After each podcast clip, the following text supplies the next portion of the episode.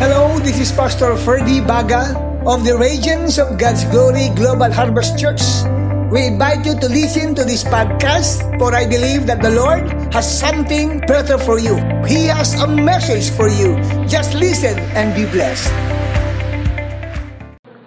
I'm going to share with you a topic which I believe can give you an understanding of what is happening now, particularly in our beloved nation, the Philippines. Why? Sapagkat hindi kaila sa inyo laman ng pahalagang, laman ng dyaryo, radyo, laman ng social media, ang mga bagay na nangyayari o nagaganap sa iba't ibang lugar sa ating bansa. Kung kaya't ang topic that I want to share with you this afternoon is about the plague. Ang salot o ang mga salot, the plagues, ang mga salot. Okay? At nakalagay dyan, no, uh, series siya kasi hindi kakayanin na ma-share ko sa ganitong ilang oras lang o ilang minuto. Hindi kakayanin yun kasi napakahaba ng paksang yan patungkol sa plagues or mga salot. Okay? At para malaman ninyo na sinasalot din ang bansa po natin. Para nang sa gayon ay maunawaan natin ano ba ang dahilan kung bakit may salot. Di ba? At ano ang pamamaraan upang makalaya, makaligtas ang ating pamilya. Ikaw mismo, makala, makaligtas ka, maka-escape ka sa mga salot na nangyayari o nagaganap sa ating kapaligiran.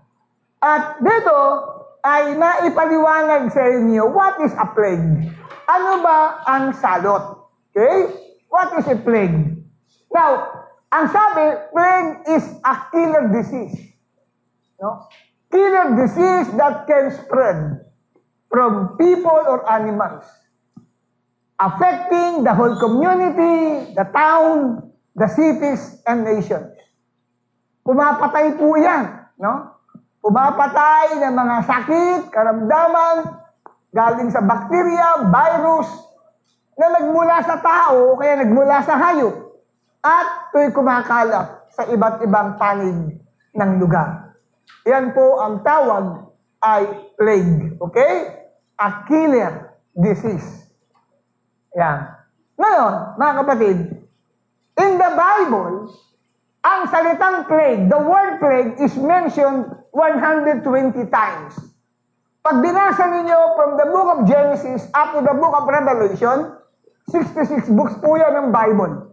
Ay may mababasa kayo salitang plague o kaya pestilence at pinagsama-sama nyo lahat yung mga words na yon ay aabot sa isang daan at dalawampu.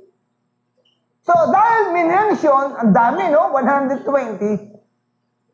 it is expedient for us to really understand and learn about this plague. Kasi, nakita ho natin, mga kapatid, na 120 times na nabanggit sa Bible. Dapat na ipipreach, pangangaral, na ituturo. At dapat nabibigyan natin ng atensyon o pagpapahalaga ang patungkol sa plague o tinatawag natin na salot o mga salot. Okay. Ngayon, pag tinignan natin sa Biblia ay may mga ilang kilala, mga pangyayari na naganap sa Bible na nagkaroon ng mga salot.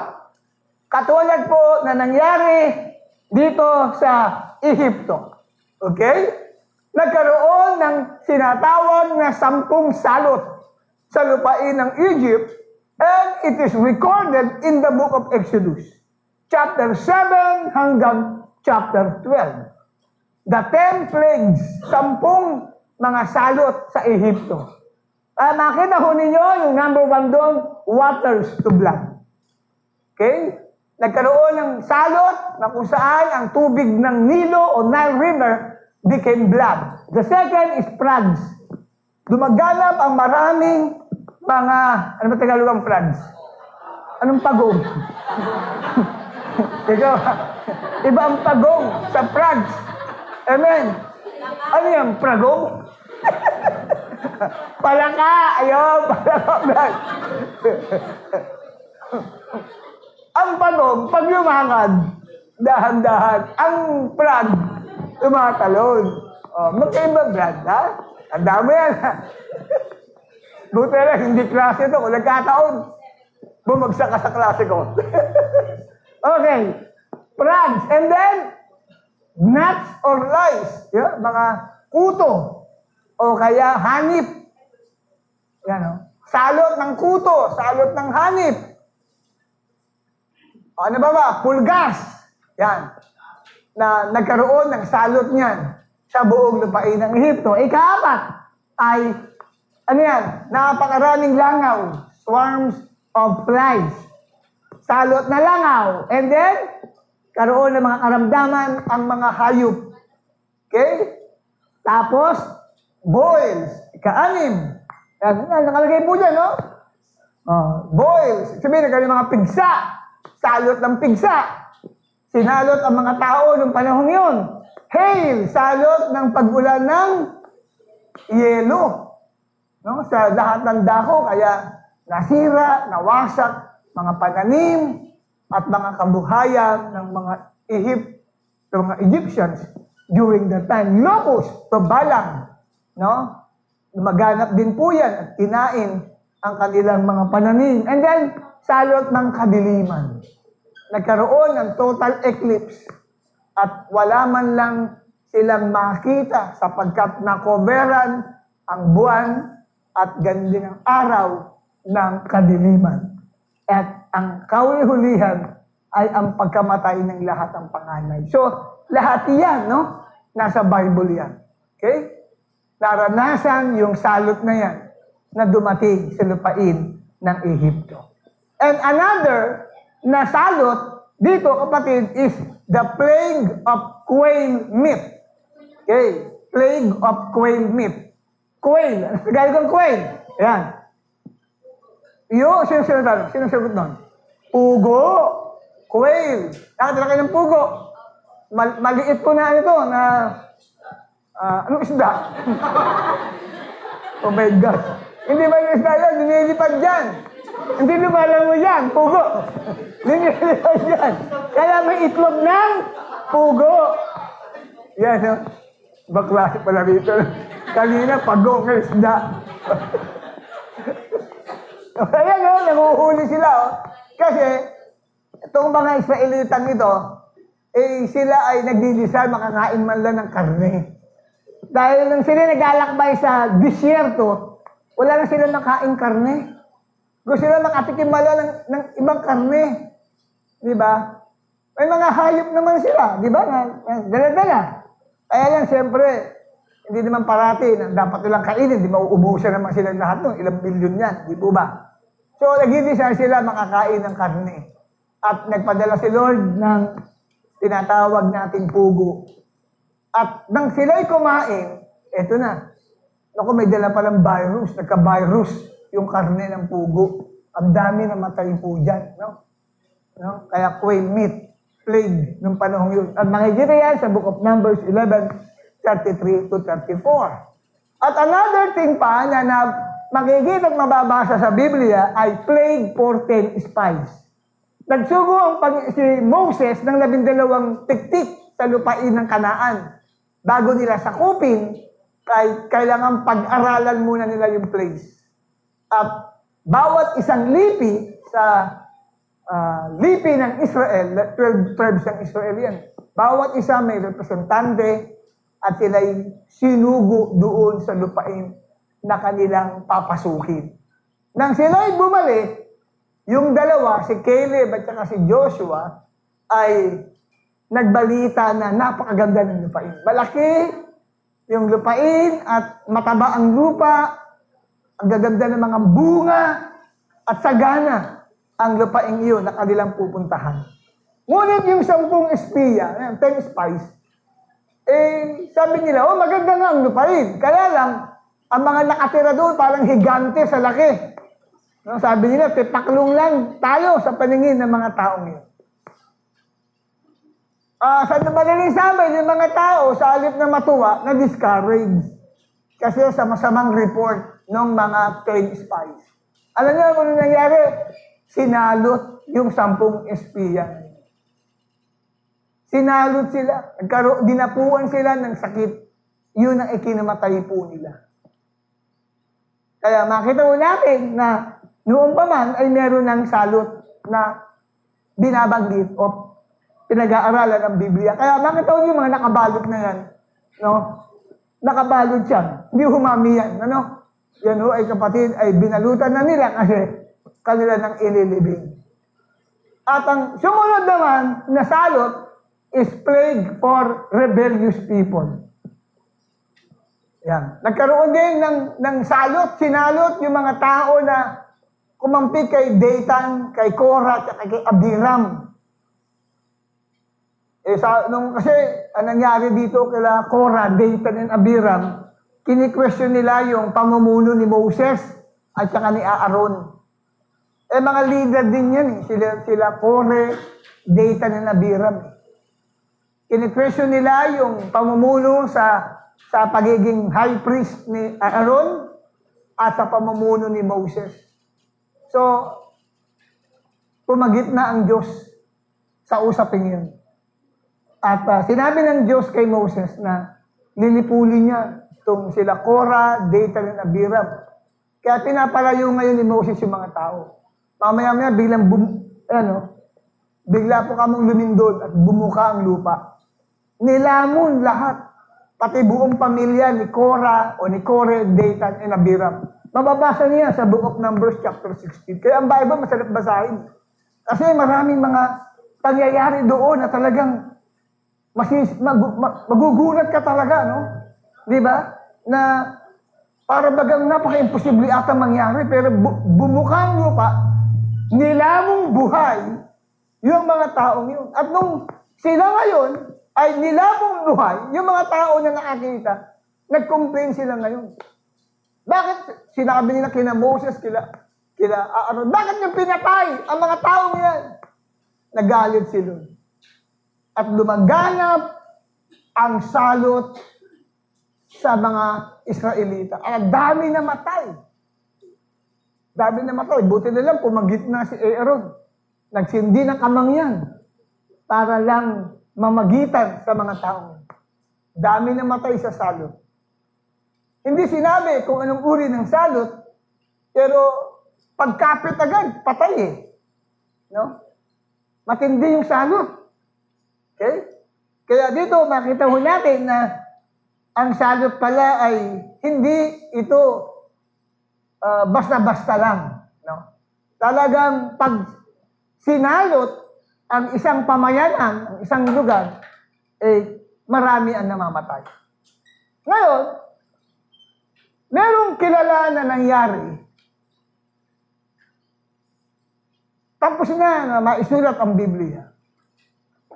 May pangyayari na sa Europe, hanggang ngayon ay hindi nakakalimutan ng maraming tao. Ba't narin kayo? Hindi na ninyo ito alam.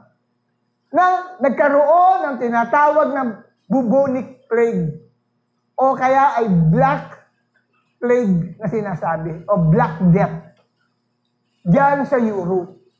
Alam niyo po ba, umabot sa mahigit 75 to 200 million na populasyon ang na-wipe out noong from year 1347 up to 1351. Year 13 Ha? Ulitin natin, 1347 to year 1351.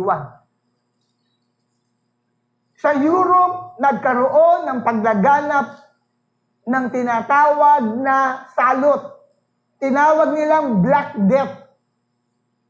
Pero yan ay bubunik. Plague. plague. Pag sinabing bubunik, saan galing? O, saan galing? Pag sinabing bubunik, hindi sa bumbunan ha, bumbunan. Oy, tinatanong ko kayo, mga gini-gini kong tagapagpas namin, bubunik. Saan galing yun? Saan galing yung salot na yun? Saan galing yung microbium yun na pwedeng pumatay? Bubuli. Kasi bubunik siya. Hindi. Galing sa daga. Tinawag siyang black death kasi pag mamamatay na, yung mga taong tinamaan, ah, makinig kayo ha, ito, may matututunan din kayo rito kasi history to eh. Okay?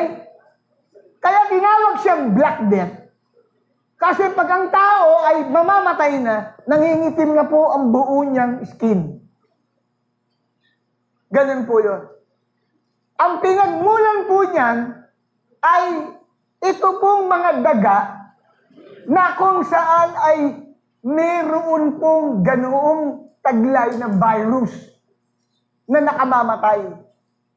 At yan po ay nag-transfer sa tao sa paanong paraan. Sa pamagitan po ng flea. Ano yung flea? Ha? Pamagitan ng kuto, pamagitan ng hanip, sa pamagitan ng lisa, sa pamagitan ng, ano pa ba, utong hanip pulgas, na kumagat, di kumagat ngayon, doon sa mga ah, daga. Siyempre, lumilipad ngayon yan, di ho ba? And then, hindi mo na malayan, bigla parang may makati ano? Parang may makati na, parang may umano sa'yo, kumag, ano po yung, yun na po. Yung pala, yung mga ganon, galing, galing na po yung sa daga na, na, na sila'y kumakagat. Tapos lumipad, biglang na, napiliparan ka dito, kinagat ka, yung mula doon, sa a- affected na rat na yon na may virus, tumama ngayon sa tao. Kaya dito po ang nangyayari po dyan, mga kapatid na minamahal, ay yung tao na nakagat po niyan, nagkakaroon po ng lagnat. Tapos namamaga yung lymph nodes. Dito po yun. Yung, ano yung lymph nodes? Ibig sabihin, yung ating mga kulani. Yun po, namamaga na po yun. At mamaya-maya po, nagsoswol na po siya. No? Pag maganyan, lumalaki na po yan. At nahihirapan na pong huminga. At mamaya mangingitim na po yan. Ang dami pong namatay. Ayun, oh, ayun ang mapa. December 1347. Ah, tingnan niyo yung spread ng Black Death na sinasabi. December 1347, June, ito ah, may mga ano po siya, may mga color coding po yan. Di ba? Yung portion ngayon, at the December 1347, dito po, sa kanang portion ito, kung makikita ho ninyo, na ganun din yung coloring niya. Countries din po yan sa Europe. Ano po? Yan, yan, yan, yan. Na may araw na yan. Nag-spread dyan yung pong virus na mula sa daga, bubonic plague. Tapos, June 1348, yung kulay ngayon, nag-spread man sa katabing bansa. Ah, hanapin natin. Yan. Mula dyan sa Constantinople, yung sunod natin. Green, yung mga medyo ano, yung kabagay ng green. Ayun. Tapos, December 1348, medyo light green. Tapos, mas light pa, June 1349. Tapos, December 1349, lumipat sa panibagong, magkakatabi po kasi yun eh, sa Europe eh. Hanggang po sa after 1351, yun na po, ang laki na ng mga sinakop na mga lugar. Ang dami pong namatay dyan.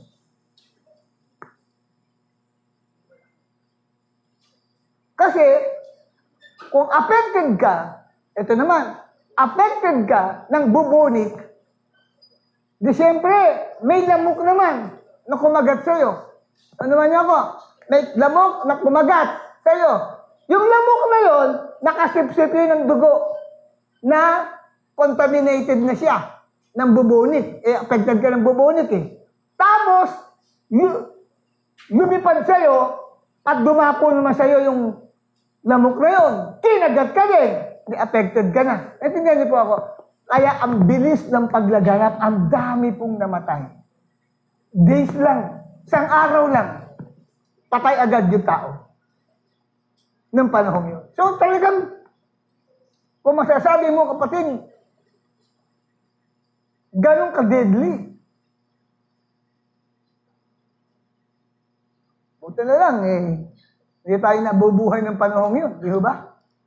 Ngayon, sa atin ngayon, sa Pilipinas, ano kapatid, ang nakita natin na salot na lumalagan sa bansa natin. Di ba? Pakita ko sa inyo, ano yung plague today sa Pilipinas? Yan po ay ang dengue. Kailan lang ay ipinahayag ng Department of Health na yung dengue ay isang epidemya na. Pag sinabing diniklarang epidemya, salot na po siya. At dito makikita ho ninyo, ang date ho niyan ay as of July. As of July 20. Ang naglabas lang ng updated ngayon ay ang Camarines Norte as of August 3. Pero itong record nila ay as of July. Eh, August na po ngayon. Anong pecha ngayon? August 11. As of July 20, by 146,062 cases na po na dinapuan ng dengue. And out of that ay 622 na po ang namamatay. So dito, ang marami ay sa Western Visayas. Meron 23,330 cases ng dengue victims. At sumunod ay ang Calabarzon. Ano binubuo ng Calabarzon? Cavite, Laguna, Batangas, Rizal, and Quezon. Merong 16,515 na kaso. At ang sumunod ikatlo ay ang Sambuanga Peninsula. Meron pong 12,317. As of July 20 lang yan, ha? Eh, pagka i-update yan, marami pa pa yan. Then, Northern Mindanao, ang kaso ng dengue doon ay umabot sa 11,455. Ang Sorsogen, sa Mindanao din po yan, ang parte, 11,083. How about the Ilocos region? 528. Central Visayas, 312. Okay? Sa NCR natin, ay as of July 20, nasa 440. Pero kailan lang ay ah, ipinakita sa TV na tumaas pa siya, naging more than 600 na sa NCR. At ang number one sa NCR ngayon na matindi ay yung dyan po sa Tondo. Yung tinatawag natin pinagkatapunan ng basura, anong tawag doon? Ah? O anong lugar sa Smoky Mountain? Sa Quezon. Anong lugar sa Smoky Mountain? Yung places na yun. Di ba? So, oh, do- doon po mataas ngayon ang bilang. So, ang dami. Ang dami po. Kaya ang ibang ang ibang mga ano, ang ibang mga ah, governor at mayor sa ibang mga probinsya, hindi na po magkasya sa ospital eh. Kaya yung mga auditorium, stadium na lang ang mga ginamit para lamang ma-accommodate ang marami. So dito, nakita po natin mga kapatid ang paglaganap nito pong sinasabi natin na epidemya o salot ng dengue. Ang dengue po, nakamamatay po yan. At alam niyo ang mga sintomas ng dengue. Mahalagang bagay ito. Kasi dito, hindi lang bata ang tinatarget ng dengue. Amen? Kahit matatanda, pwedeng tamaan ng dengue. Ano ang sintomas ng dengue? Sabi po dyan, lagnat. Pananakit sa likod. Oh, likod ng ano? Mata. Akala, bakit masakit yung likod ng mata. Ano pa? Pananakit ng ulo. Sino masakit ng ulo dyan? Anong sunod? May mga rashes ka na makikita. Tapos, pamamaga ng mga kasukasuan. And then, sasamahan pa ng pagsusuka. Alam niyo kung ano nakamamatay sa dengue? Hindi yung pagbaba ng platelets ang nakamamatay, kundi yung pagbaba ng tubig, yung pagi- pagiging dehydrate noong pasyente. Kasi, ito ha, ayon sa doktor, si Dr. Mata, pinaliwanag niya ang nangyayari sa isang pasyente. na may dengue. Kung bakit ang taong ito kailangan within 3 days. Kasi yung palang dengue virus na yan, ang tagal lang yan ay hanggang ika-anim na araw lang. Six days lang ang tinatagal ng virus na yan sa katawan ng tao.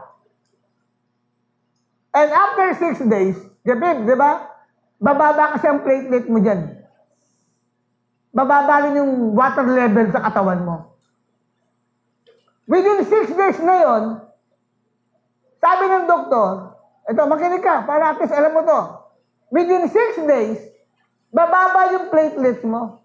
Pero, pagdating ng ika-six day, mag-u-turn siya. Tataas uli yung platelets. Ang problema ay yung water. No problem with the platelets. Ang problem ay yung tubig. Kahit tumaas ang platelets, pero yung tubig mo, ubus na, diyan ka mamamatay. Bakit? Kasi pala, ang gawa ng dengue fever, binubutas ang mga ugat. Mga ugat natin sa katawan ay binubutas. At dahil nabubutas yung ugat, may mga leak ngayon, naglilik. Lumalabas ngayon ang platelets at ang water sa katawan natin. Mind you, sa anim na araw, eh, lumalabas ka ng tubig, ang platelets, no problem, kahit bumaba daw yan eh. Kasi babalik at babalik eh. Kaya lang, nung maukpa, matapos na yung, ano, ika-anim na araw, natapos na yung virus na yun. Kasi hanggang din pala ang buhay nun eh. Hanggang 6 days lang eh. Kaya lang, sa within 6 days na yun, naubusan ka ng tubig, doon namamatay ang tao. Kahit pa daw uminom ka, uminom ka ng uminom. Kasi, pag natulog ka, umiinom ka ba pag tulog ka? Yun, doon naman po kumakalumalabas ang tubig. Kaya namamatay ang tao na pasyente sa dengue, sa dehydration. Naintindihan niyo po. Ga saan galing yan? Galing yan doon sa lamok na may daladalang virus na tinatawag na dengue. At ngayon kapatid, talagang lumalaganap, nasasalot ang ating bansa. Kaya napaka-importanteng bagay na atin pong matutunan bakit nangyayari ang mga bagay na yan sa bansa natin. Ano ang itinuturo ng Bible? Aba, sino dito sa inyo dati na nagka-dengue? Taas ang kamay ng mga dati na nagka-dengue. Sige, okay, may hiya. Diyan, sa taas, meron na rin, no? May ilan na dati na nagka-dengue.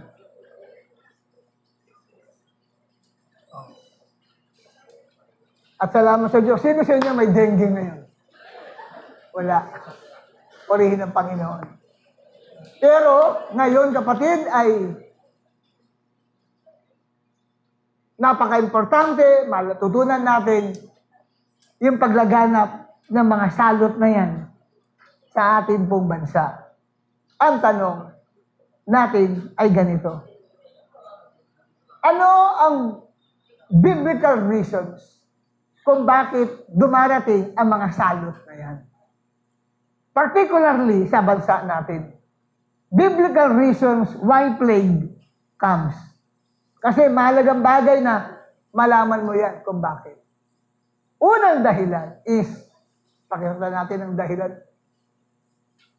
You know, God allows plague to invade a certain community,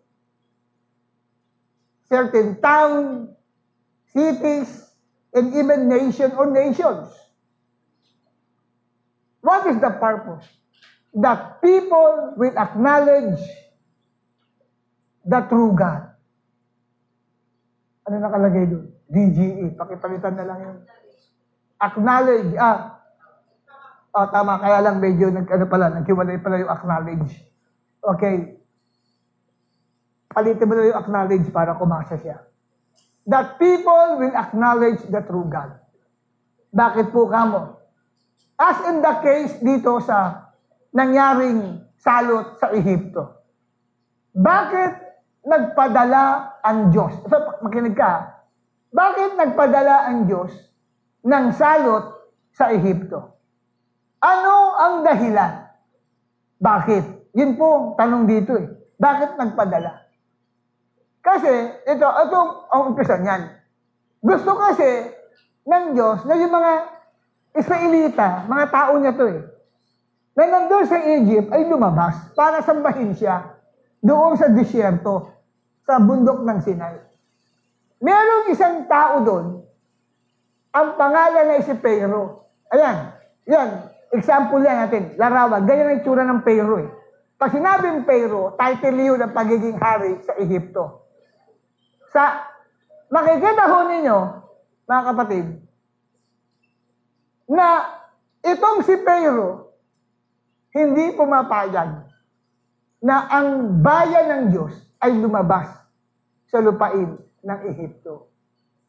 Kaya sa Exodus chapter 5 verse 2, Exodus 5 verse 2, mababasa nyo dyan, ito ha, sabi ni Pharaoh kay Moses.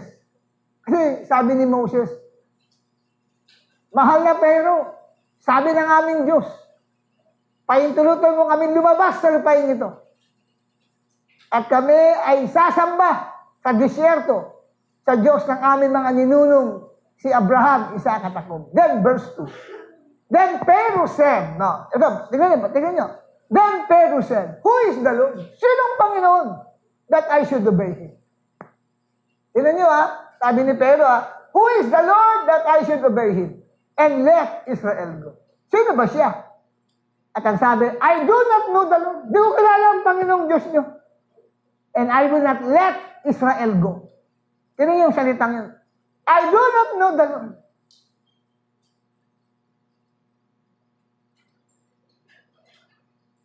Alam niyo kung bakit sinasalot ang ibang tao? Dahil hindi nila kilala ang tunay na Diyos. Maging sa panahon natin ito. Ang purpose kung bakit pinapayagan ng Diyos ang mga salot, kumapit sa tao, marami ang salutin ay para makilala nila ang kung sino ang tunay na Diyos. Eh hindi kilala ni Pero ang Diyos. At dahil sa bagay na yan, ay kailangan ang Diyos ay magdala ng mga salot. Inabot sa sampung salot po yan. Bakit inabot sa sampung salot? Kasi, sabi nga ni Pero, di ba rito, Who is the Lord that I should obey Him? Sino ang Panginoon na dapat kong sundin? Itong si Pero, marami itong Panginoon. Marami itong Diyos eh. Alam niyo po sa Egypt, napakaraming Diyos sa Egypt. Ang dami nilang Diyos doon. At yun yung Diyos na sinasamba ni Pero.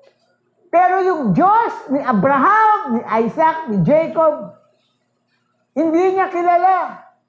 Kaya dahil dyan, ito ngayon, sa aklat ng Exodo, chapter 7, verse 17. Tinan nyo ha, basahin natin ha. Tumayo nga tayo, sinalit, tumayo tayo para basahin natin. Exodus chapter 7, verse 17. Ready? 1, 2, 3.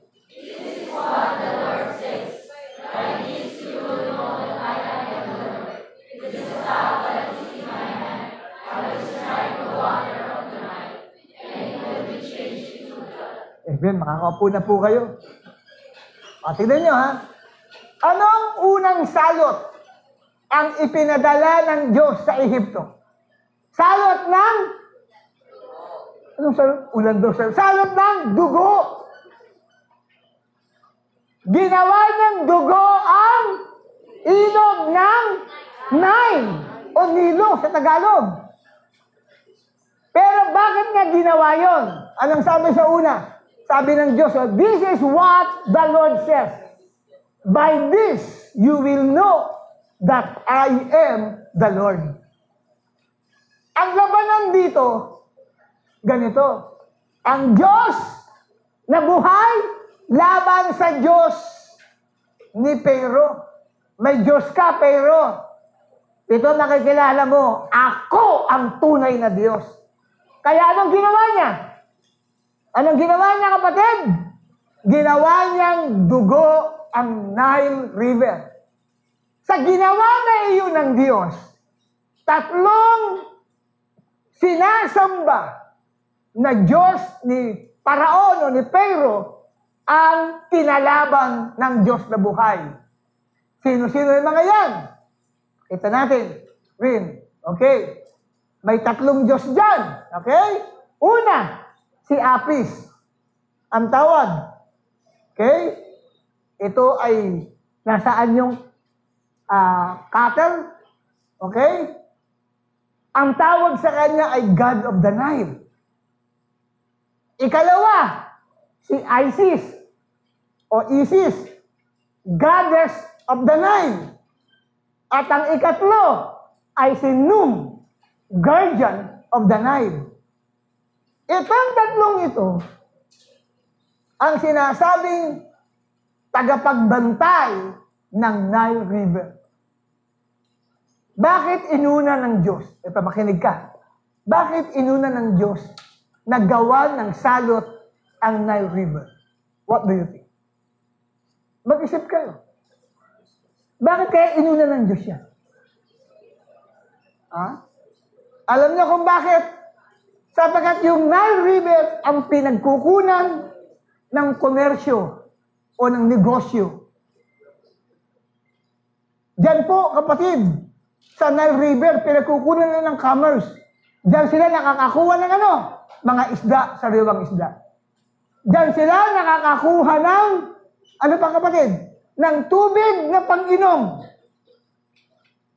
Sa Nile River na yan. Ano ba kinukuha na nila doon? Mula doon sa Nile River na yon, kumukuha sila ng tubig para ipandilig sa lahat ng crops. So, ibig sabihin, ang sentro ng pinagkukuhanan ng komersyo o kabuhayan ng Egypt ay sa Nile River. At dahil sa Nile River na yan, para sa kanila, sagrado po ang Nile River. Dahil hindi lang tatlo, may apat na nagbabantay ng tinatawag nilang Nile River. Para sa mga Egyptian, isa sa mga nagbabantay ay ang Diyos nila na si Apis. At ang ikalawa ay ang goddess of the Nile na si Isis o Isis. No? Alin yun siya pwedeng pronunciation? Isis or Isis. Okay? At ang ikatlo, ayan no, si Num, guardian of the Nile. At yung ikaapat, si Osiris. Hindi ko lang po na ilagay. Si Osiris. Kasi yung tubig daw ng Nile, yun daw po yung buhay. Yun daw po yung buhay ni Osiris na asawa ni Goddess Isis. No? Ng Nile. So, ibig sabihin, pinagpapala ang Egypt because of these gods. Ano ang ginawa ng Diyos? Inutusan si Moses. Sa Exodus chapter 7, 14 to 24 yan. Kaya natin babasahin kasi ma mahaba lang tayo. Kwento-kwento na lang tayo. No? Para si Lola Bash yung okay, na nakikwento. Sa Exodus chapter 7, 14 to 24, sabi ng Diyos kay Moses, taluin mo. Taluin mo yung, yung pangpang mismo ng Nile River. Pagpalong ganyan, na hawak na baston ni Moses. Biglang nagkulay dugo ang tubig ng Nile River. Alam niyo po, nangyari, bumaho, namatay yung mga isda. Grabe, bumagsak, bumagsak ang ekonomiya nila. Ngayon, siyempre, isipin nila, anong gagawin ni, ni Pero? Tawag tayo kay Apis, kay Isis, kay Num. Tawag tayo kay Osiris. Amen. Tatawag sila. Para yung dugong yun ay mawala at bumalik. Wala nangyari.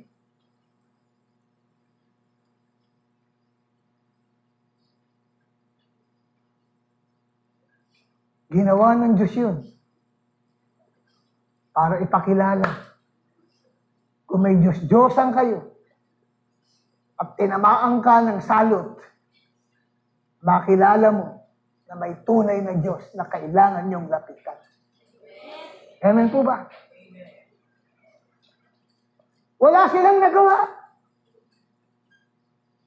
At nag-request sila kay Moses. Pero sabi ni Moses, eh, teka muna. Eh, hayaan mo muna makalabas sa mga Israelita sa, sa Egypt. Nagmatigas pa rin ang puso ni Paraon.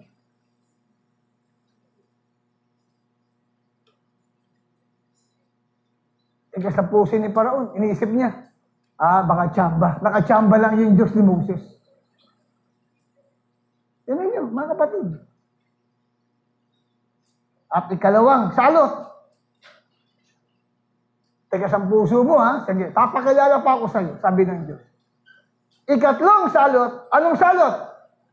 Exodus chapter 8, 1 to 15, salot ng mga prags. Di ba? Ang sabi, mula doon sa Nil- Nile River, ang dami palang prags din doon. Nag-akyatan lahat sa lupa. Pinasok lahat ang bahay ng mga tao na naroon. Eh di siyempre nga naman, bawat ano, puro may palaka, may kokak, palaka, kokak, kokak. Di ba? Sa higaan, sa lahat ng parte, may, may palaka. Di siyempre, hirap na hirap ngayon sila. Anong gagawin nila? Kailangan tumawag tayo kay Hackett. Tawag tayo kay Hackett na alisin lahat ang palakang to. Pero wala nangyari. Bakit? Kasi, yan, meron pong sinasamba ang mga Egyptian. Ang pangalan niya ay si Heket. O Haket o Heket. Na ang, ang, itsura ho nito, yun mo katabi mo. May katawan. Yan, may katawan. Pero yung mukha, yung mukha niya, tingin sa mukha ng katabi mo. Ang mukha niya ay mukhang palaka. Katawan, tao. Pagdating sa ulo, mukhang palaka. Nakakita ka na ba ng mukhang palaka? Yan ay Diyos-Diyosan ng mga Egyptian. At ang inatake ng Diyos ay ang Egyptian goddess na yan. Wala na silang magawa. Hindi nila mapaalis. Kaya sabi ni Parao, sige na, sabi mo sa Diyos mo, paalisin na. Bakit? Hindi sila pinakikinggan ni Heket. Yung Diyos nila.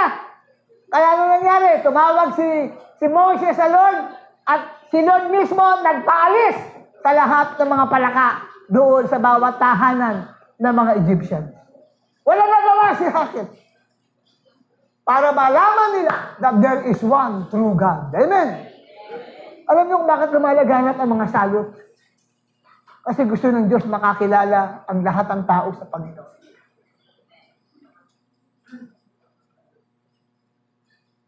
Kasi pagka ganyan, tulad niyan, no?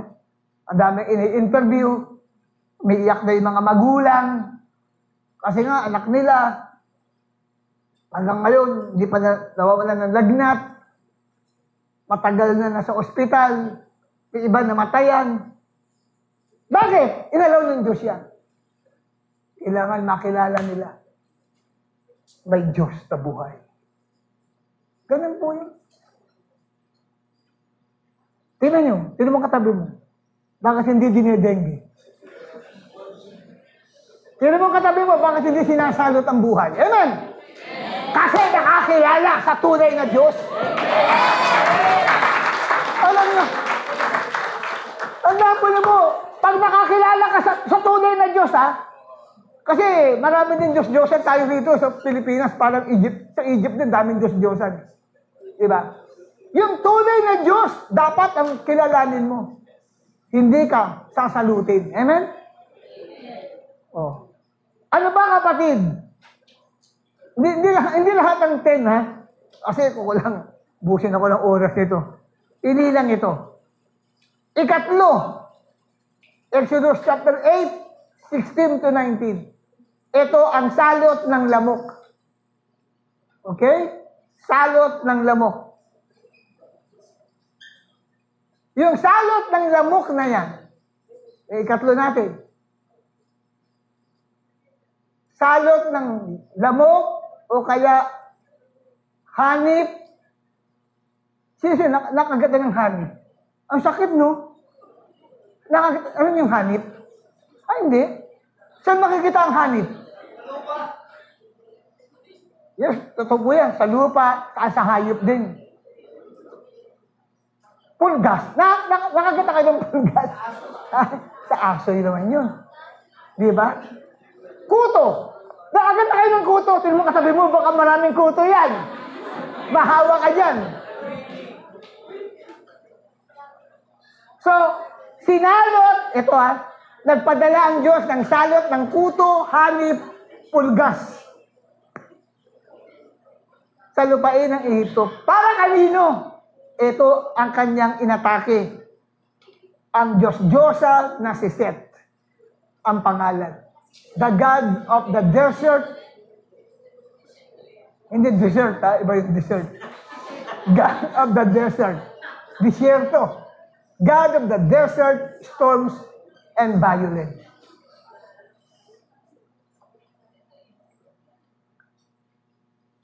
Kasi doon sa disyerto, kung dami, ang dami po doon ng mga uto, hanip, lamok, pulgas, dami doon sa disyerto. Kaya nga God of the desert. Yun ang inatake. Kaya makikita ho ninyo rito, yung mga tao, talaga namang kating-kati sila sa kanila mga katawan. Tingnan nyo, paliwanag dito. Diba, kaya yung basahin yan? Ah. Kaya, kaya mong basahin, hindi mo kaya, no? Ah, bata-bata pa nito.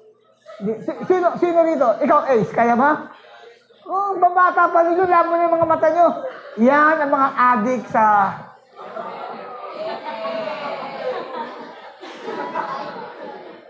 Computer. Yan po nagpapalabo ng mata eh. Cellphone, computer. Lagi nakatapat sa TV. Ay, nakapagpapalabo po, nakakasira ng mata yan. Kaya nga sabi, by year 50-50, marami raw po mga tao ngayon mabubulag eh. Marami magiging bulag. Sabi ng mga eksperto. Because of the what? You got it. Because of the radiation ng cellphone, ng computer, ng television. Tingnan nyo. Ano, halimbawa, Ace, how old are you? Ilang taong ka na? O, 15 lang, di na makabasa. Ikaw, Tet, Teya, 15 din. Sige, magkatanong pa tayo rito. Ito, ito, ito, ito, ito. Si, ano, eh, ikaw, ikaw, ilang taong ka na? Uy, hindi, ito, ito, ikaw, ilang taong ka na? 14. Kaya mo basahin yan? Hindi rin. Sabi nga, year 2050, ang dami raw pong tao mabubulag, di na makakakita. Because of the effect ng radiation. Kaya ang ang sabi nila, kung maaari, meron kasi nabibili ngayon anti-radiation na salamin. Wala siyang ano, wala siyang grado. Yung parang blue, may blue ano siya. Yung blue na kulay, may, may blue na salamin, hindi naapektuhan ng ano. Siguro, tatawa-tawa kayo ha. Pero kung magkita-kita pa tayo sa 2050, baka mamaya gagano-gano ka na. Ah, ikaw po si Pastor Perde, nangaral na ano. Di ba? No? Ay, ikaw yung nangaral noon eh. Year 2019 yun. Gagano-gano ka ba? Tama, tama ka nga, tama ka nga, Pastor Perde. Kasi bakit? Hindi na siya makakita eh. Affected na. Tama na, punta tayo tuloy doon. Sinasalo tuloy ang mata. Okay, basahin natin to. Sabi rito, sino, Sino maliwanag ang mata? Ah, ikaw? Talaga? Oh my gosh, sige, tumayo ka nga, sis. Ayan, subukan natin, ha? Ito, ha, papasahin na ito, ha?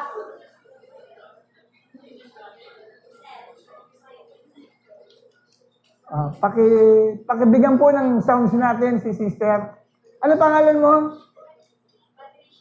Si Pat. Kaya si Pat. Sige, Patring. Sister Patring.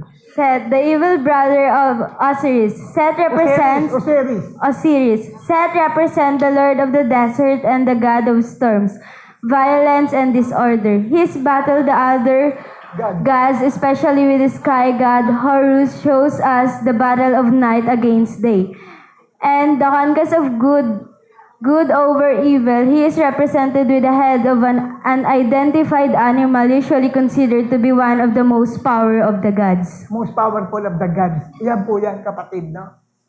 Hawak niya si Pulgas. Hawak niya si Hanip. Hawak niya si Kuto. Paniniwala ng mga Egyptians yan. Kaya nga, isa doon eh, God of the desert siya. Sa desert. So ngayon, lumaganap ang Kuto. Kanino sila tumawag para mawala yon?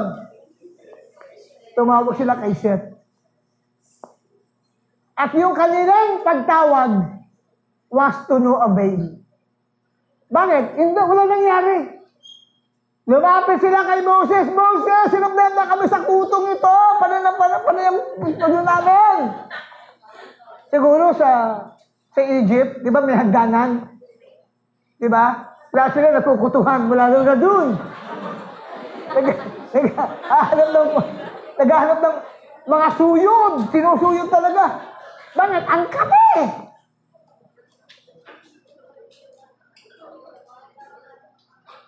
Di nila, di nagawa ni Seth mapahinto ang paglaganap ng kuto.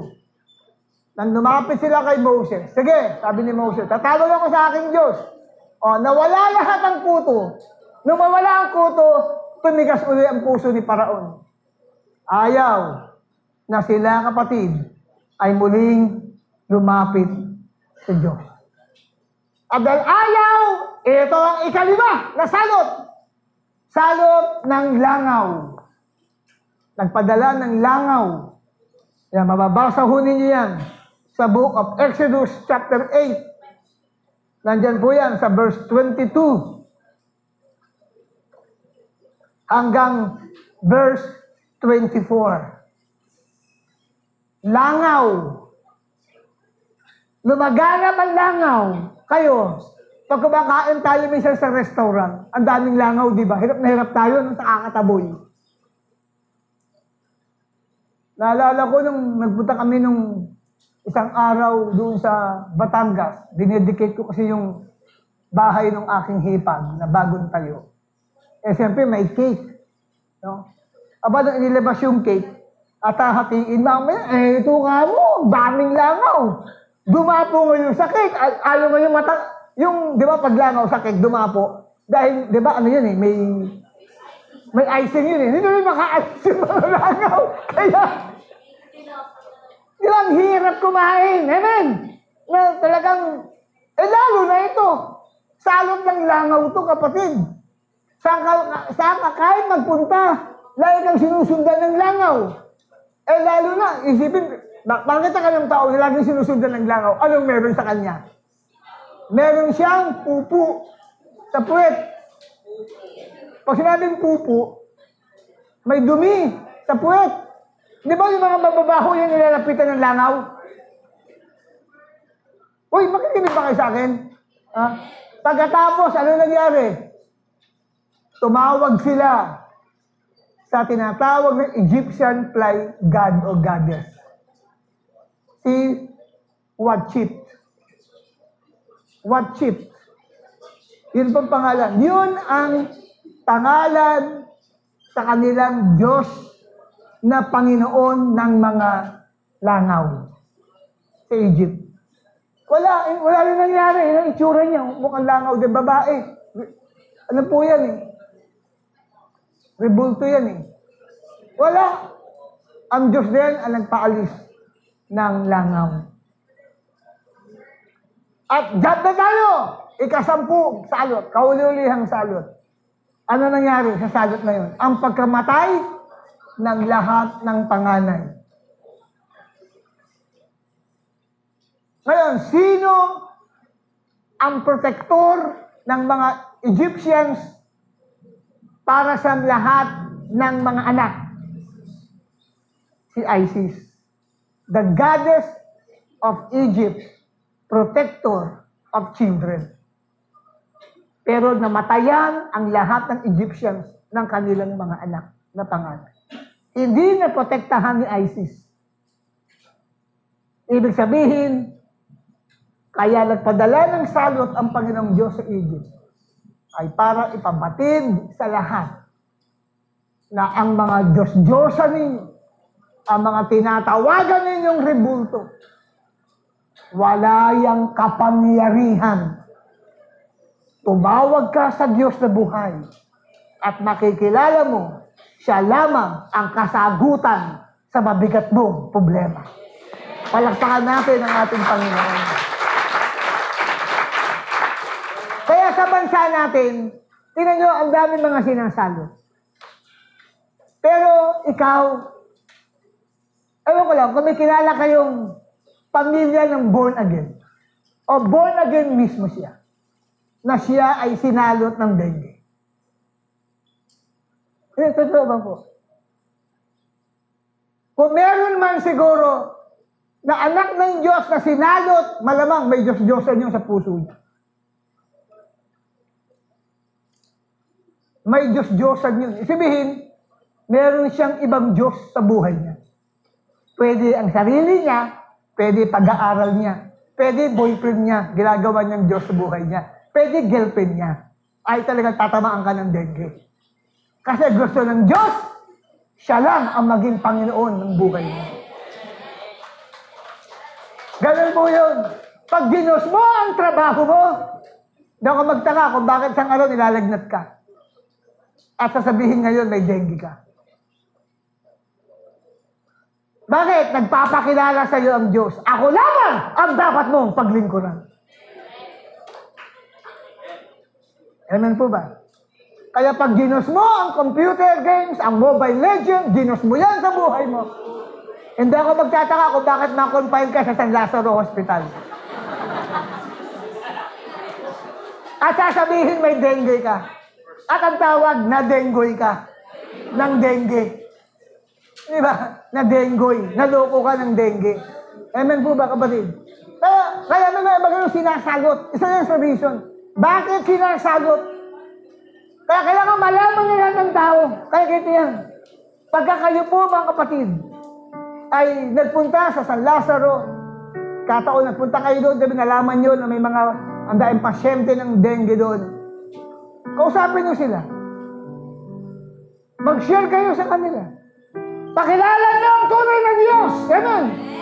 Bakit? Sapagkat nabasa natin ang reason bakit nagpadala ang Diyos ng salot eh. Para makilala siya ng lahat ng tao. Eh paano po? Nang malaman, ah, born again po pa pala kayo. Oo. Eh paano kilala niya? Oo, kilala niya ang Panginoon. Pero, meron siyang ibang mga Diyos pa na inaalagaan maaring sa puso niya. Kasi ang Diyos, sabi ng Diyos, ako lang ang dapat mong sambahin at paglingkuran, sabi ng Diyos. Kaya doon nare-realize ng mga tao na kailangan nila ang tunay na Diyos sa kanilang buhay.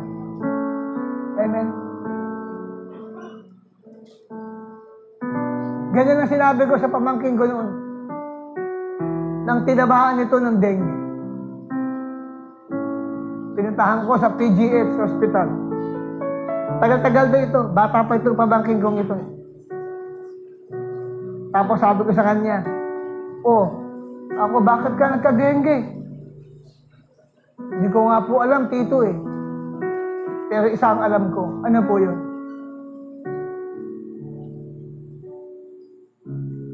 Hindi mo kinikilala ang Diyos ng mga magulang. Ako. Si papa mo at si mama mo nakakilala sa Panginoon. Kailangan kilalanin mo rin ang Diyos nila. Kung gusto mong sumunod sa akin sa prayer, opo, sumunod sa prayer. Tinan mo, pag alis namin, two days lang, lalabas na, magaling Bye! Kumilala sa tunay na Diyos. Yun po eh. Alam niyo po, pagka po talagang ang tao hindi kumikilala sa tunay na Diyos, dadapuan talaga ng kabalansa ng buhay. Amen? Isa lang yan, ha? Marami pa tayong pag-uusapan na dahilan kung bakit kumakapit ang salot sa buhay ng isang tao. Ang dami sa Bible nakikita ho ninyo, bakit kumakapit? Isa lang yun na reason. Gusto ng Diyos, makilala mo ang tunay na Diyos sa iyong buhay. Siya ay si Jesus. Si Jesus sa buhay mo. Kahit kabataan ka pa lang, pag may Jesus ka, kahit sa kapitbahay nyo, nagkakadengge-dengge na, nagkakamatayan na sila, magulat sila. Bakit kayo hindi dinidengge? At sasabihin ninyo, kasi mananampalataya ako ng Diyos na buhay. Amen? Kaya kamayan mo katabi mo, sabi mo sa kanya, kapatid. Eh, kamayan mo siya, kuma. Ka- kamayan mo siya, kapatid. Kumilala ka sa Diyos na makapangyarihan sa lahat. Na ng langit at ng lupa. Amen! Palapakan natin ang ating Panginoon. Kaya sa hapon ito, sa unang-una pa lang ng ating senior, sa pa lang yan, eh ilan yan? 2, 3, 4, 5, oh, hindi ko na mabilang. Sa haba ng paksang yan. Sa pa lang yan, ha? Nandiyan pa lang tayo. Kailangan mo unahin si Lord. Yung pagpunta mo dito sa gawain ito, di ba dapat may gagawin ka? May pupuntahan ka, inuna mo si Lord. Nako, kapatid, tiyak yan, hindi ka madedengge. Inuna mo si Lord. Karamihan sa mga nadedengeng Kristiyano, wala sa gawain parate. Nasa computer shop. Nasa sinihan. Paglinggo, unahin mo hindi niya sasalutin ka. Tandaan niyo po yan, mga kapatid. Mahalagang bagay yan. Importante yan. Ano si Joshua dito? Si Jan, nasa? Nasa office. Oh, naalala ko anak ko. Nakatira pa kami dyan sa taas nun. Taas ng lagnat niya. Two days, two, three days na. Naramdaman ko mukhang dengue tumira sa kanya nun. Ano siya? eh? How old? Siguro mga 15 years old siya. Pinag-pray ko siya sa loob. Bago ko pa inumin ng Fernsey. Yung Fernsey. Ah, bago ko pa kasi tinawag sa akin ng pastora eh. Painom niyo po ng Fernsey, pastor. Sabi ko, hindi rin. Hindi effective to. Kailangan ang anak ko mag-confess sa Panginoon. Ako anak, ano man ang kasalanan mo nagawa laban sa Diyos. Di ba? Suko mo kayo. Eh nung edad 15 anos siya, mahilig sa computer talaga yun. Mga computer games. Kasi pag inuna mo talaga yun, amen? Hindi na ang Diyos. Kakapita ka talaga ng dengue. Tinan mo, na mag-confess siya sa Panginoon. Sabay, sige anak, inom ng Fernsey. Kinabukasan, malakas na siya. Wala nang lagnat. Wala na lahat. Tumalang ang Fernsey sa kanya. Amen? Kaya kung tunay ka nagmamahal kay Lord, hindi ka kakapitan ng salot sa buhay. Palakpakan natin ang ating Panginoon.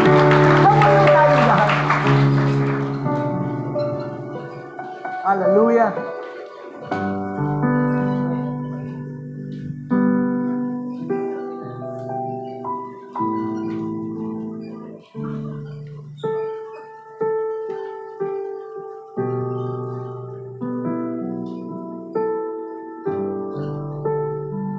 Bagamat lumalaki ang sakop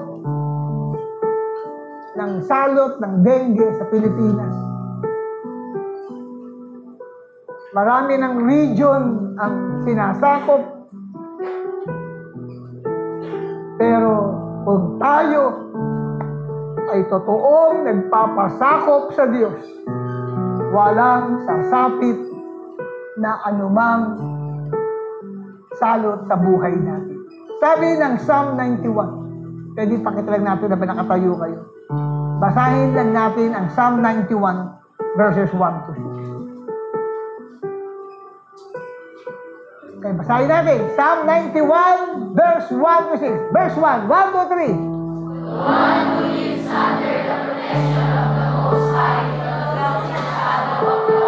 Verse 2.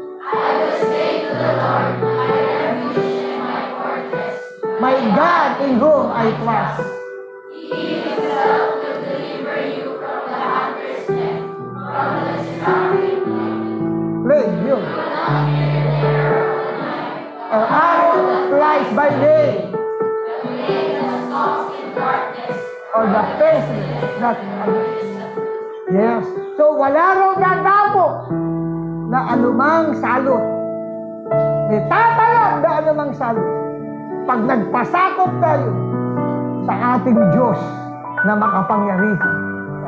He that dwells in the shelter of the Most High God. Yun ang sabi ko. He who dwells in the shelter of the Most High God. Magpapailalim ka.